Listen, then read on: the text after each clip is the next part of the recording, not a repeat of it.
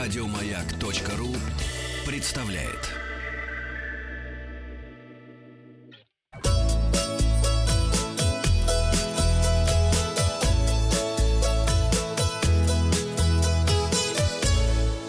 «Роза ветров».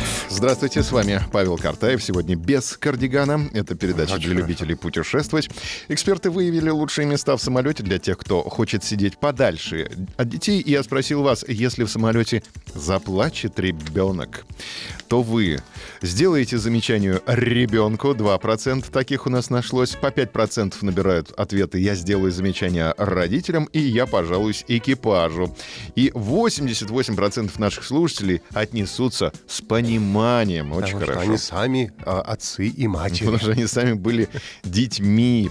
Михаил Барышников э, пишет, я ничего не скажу, но весь полет буду бубнить себе под нос и мысленно проклинать всех богов на свете. Александр Горнухин с пониманием отнесется всякое бывает, придется потерпеть, а вот а Романа спасают наушники. Новости короткой строкой прибывших в Екатеринбург китайцев изолируют на карантин в санатории бодрость. Хорошо. Предло- Да, Предложен новый способ снизить риск заражения коронавирусом в самолете. Это палатка-дождевик. Аэрофлот весной запустит рейсы из Красноярска в Крым. Это очень серьезный будет перепад температур, мне кажется. Отдых в России подорожал перед праздниками. В среднем билеты из Москвы в туристические города России выросли на 14%. Эти 14 февраля 14%. Фестиваль «Народная рыбалка» в Тверской области отменили из-за коронавируса. Ну, то есть, видимо, вируса-то, конечно, нет, но просто боятся. А новое, этот самый я прочитал от а, нашего приятеля, новая поговорка в Фейсбуке теперь есть. Корабли лавировали, лавировали, да не раскоронавировали. Мгм, хорошо. Фестиваль зимней рыбалки зато пройдет в Сергиевом Посаде 16 февраля.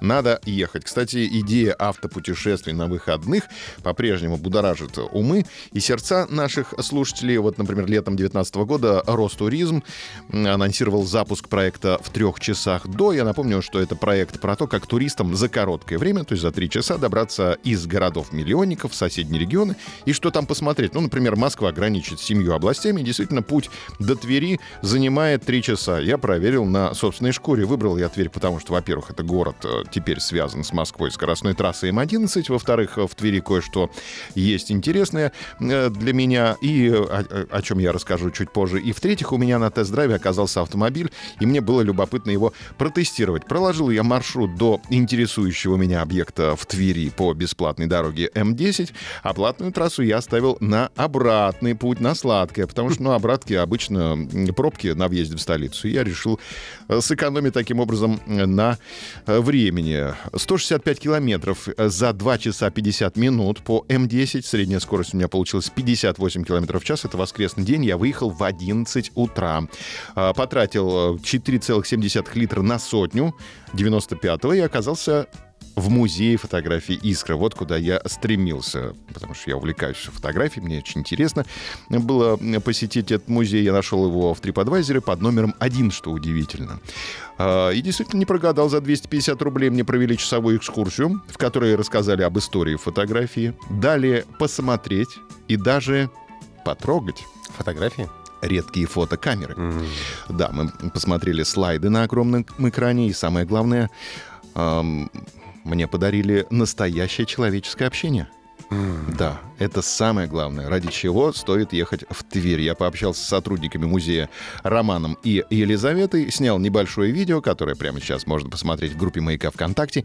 Заходите, «Маяк ФМ». Уходя из музея, я спросил местных жителей, что посмотреть в Твери, и мне посоветовали подняться на самое высокое здание в городе, которое ласково называют рюмкой.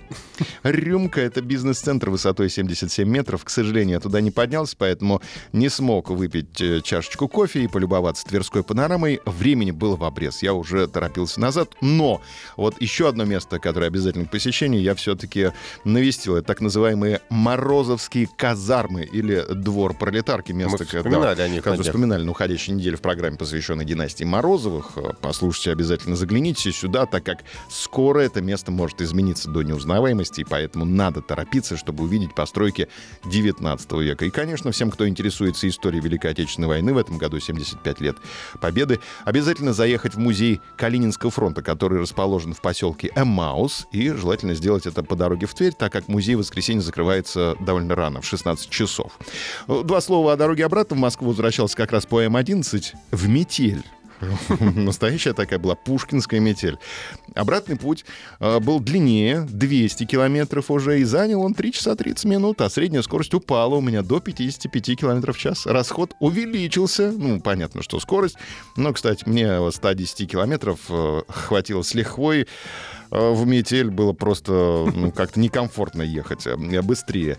Э, проезд по платной дороге стоит, стоил мне 870 рублей. На М11 автомобиль был заправлен 10 литрами 95 Просто ради любопытства я заехал на колонку контейнерного типа. И там обнаружил бензин по 49 рублей 57 копеек. Это дороже, реально. Конечно, дороже. Дороже. И что удивительно, особенности, значит, колонки контейнерного типа, колонка без счетчика. Поэтому количество заправленного топлива этого я видел только в чеке. На глазок. Ну, я с доверием отношусь к людям, поэтому никаких проблем здесь нет.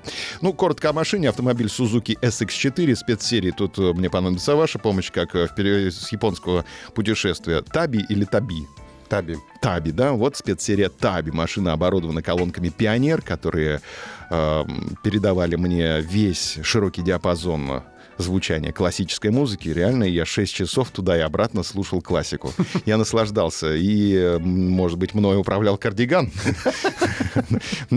Тайный кардиган. Да, но не знаю. SX4, в общем, это автомобиль для ценителей классические ценности. Я делаю такой вывод. Его покупают действительно семейные люди за 50 э, лет для поездок на дальние расстояния. За 50 рублей. Да, на дачу и рыбалку. Нет, от миллиона 600 до миллиона 800 рублей. Да, так что так что да, копите деньги. В общем, э, пора делать выводы. Значит, идея путешествия в трех часах до — это очень хорошая идея. Спасибо Ростуризму за эту идею. Замечательный способ сменить обстановку, познакомиться с жизнью соседей, э, пообщаться с людьми и найти что-то по своим интересам. Да, мы подружились и с Романом, и с Елизаветой.